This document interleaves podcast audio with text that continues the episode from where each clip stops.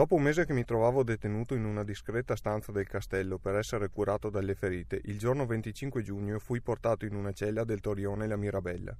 Non è molto brutta e nemmeno eccessivamente buia, ma l'impressione che produce nel dovervi entrare per la prima volta attraverso un andito buio, il vederla assicurata da due robuste porte ferrate, la forma quasi circolare, il soffitto a cupola, grossi anelli di ferro infissi nel basso delle pareti, una piccola e bassa finestra con doppia inferriata, per guardare dalla quale bisogna stare ginocchioni, produce nel malcapitato che per la prima volta ne varca la soglia l'impressione opprimente di chi entra in una tomba. Le pareti si possono dire istoriate, molti nomi sottolineati da una lunga fila di piccoli tratti verticali, tanti quanti furono i giorni passati nella cella.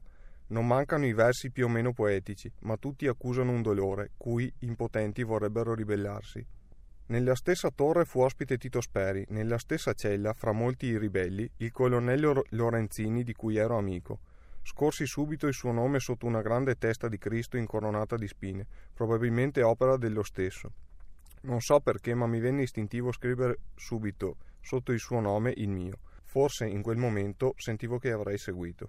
Quanti pensieri in quel giorno. Mi sembrava che ogni pezzetto di parete, quei grossi anelli, tutti quei nomi avessero una storia loro da comunicare. E fu così, forse portato dai molti versi letti sui muri, mi vennero spontanee le poche rime che trascrivo. Non hanno nessun valore poetico, ma quando non sarò più voglio che le tenga la mia mamma, a ricordo delle mie impressioni prime su una cella ove ebbi, fra molte consolazioni, le carezze dello scudiscio tedesco e ove attendo, sempre sereno e tranquillo, però, che si compia il mio ultimo destino, secondo la sentenza lettami ieri alle ore 16.30, la morte. Giacomo Cappellini, venerdì 23 marzo 1945.